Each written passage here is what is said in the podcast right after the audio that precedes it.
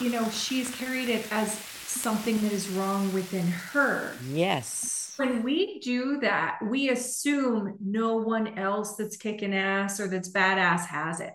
Yeah. So it's also eye opening, you know, for us to sit on this podcast and go, yeah, yeah, this is my this is what I'm working on. I always have this I'm not good enough. I always mm-hmm. have what will they think of me? I'm always working on trying to lower the volume on that voice in the back of my mind that yeah. says they're going to judge you.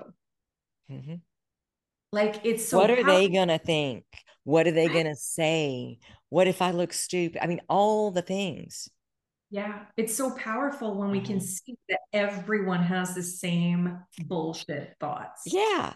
And then seeing that I've just taught it to my daughter, fact that at 24, she has that information that she can say, This is not mine. Yeah. My mom told me it's not mine. I, I picked it up. I can give it back to her. I'll take it back from her. But it's now my responsibility to heal that in me so that she can see that modeled. But something and tells me, yeah, energetically, they say that sometimes that when we heal something in ourselves, mm-hmm. also heals, or it also heals for our like our lineage. Yeah, because so, we're not handing down that bullshit anymore.